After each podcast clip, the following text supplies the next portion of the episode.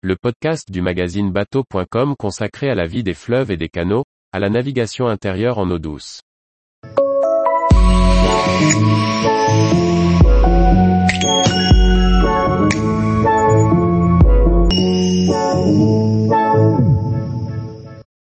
D'une rive à l'autre de la citadelle de Besançon par la boucle du Doubs. Par Olivier Chauvin. Une boucle nautique baigne la vieille ville de Besançon. Elle est complétée par un tunnel qui offre d'en faire le tour complet. C'est à la découverte de ce site fluvial étonnant que nous convions le navigateur. Il est rare que la nature nous offre des boucles fluviales aussi attrayantes que celle de Besançon. La vieille ville est bâtie dans un méandre du Doubs, fermée par une citadelle impressionnante qui domine la rivière du haut de ses 118 mètres. Le navigateur a le choix de couper par le tunnel de Taragno ou de parcourir la boucle par la rivière, ce que nous ne saurions trop recommander. Depuis la rivière, la citadelle se voit de très loin. Cette réalisation de Vauban domine toute la cité et l'écluse de Taragno, qui marque l'entrée dans la ville de Besançon. Juste en amont, une halte fluviale permet une escale propice à décider de la direction à emprunter. Sur la droite, une autre écluse ouvre sur le tunnel de Taragno. Cet ouvrage, long de 391 mètres a été mis en service en 1882. Il est doté d'un chemin de halage, transformé en piste cyclable et emprunté par l'Eurovélo 6. Un système de feu, couplé à ceux de l'écluse, constitue un alternat qui régule le trafic.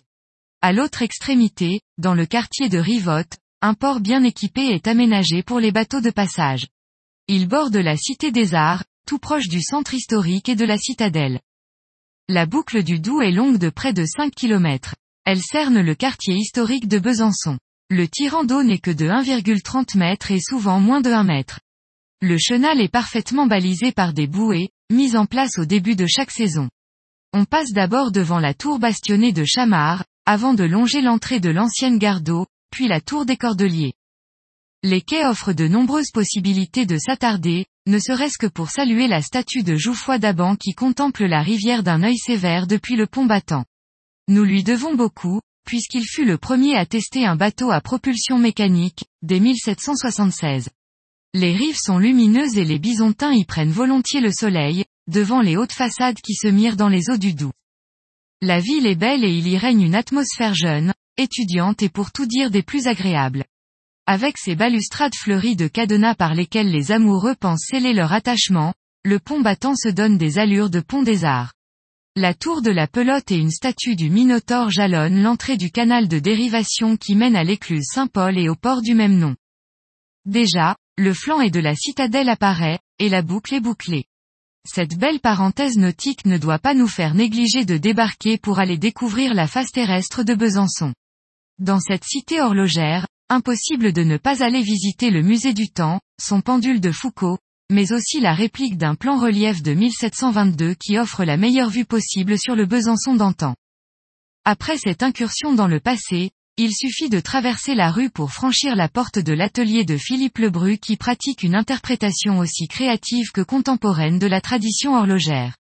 Marinière rayée, œil vif, barbe soignée, le maître des lieux ne rate pas une occasion de mettre en scène son personnage, en chaussant sa loupe qui lui donne l'air inquiétant d'un capitaine pirate. Les remparts de la citadelle cernent une véritable ville dans la ville qui recèle entre autres, un jardin zoologique et un muséum dédié à la conservation des espèces et à la préservation de la biodiversité. Cet espace de 11 hectares se parcourt librement, au rythme de chacun et recèle bien des découvertes, ne serait-ce que depuis le chemin de ronde. Après avoir goûté le panorama sur la ville, une volée de marche ramène le plaisancier tout près de son bateau. Le Pixel, un café-restaurant culturel et associatif, à la terrasse inondée de soleil, borde les pontons. Un bel endroit où célébrer le bouclage de la boucle. Tous les jours, retrouvez l'actualité nautique sur le site bateau.com. Et n'oubliez pas de laisser 5 étoiles sur votre logiciel de podcast.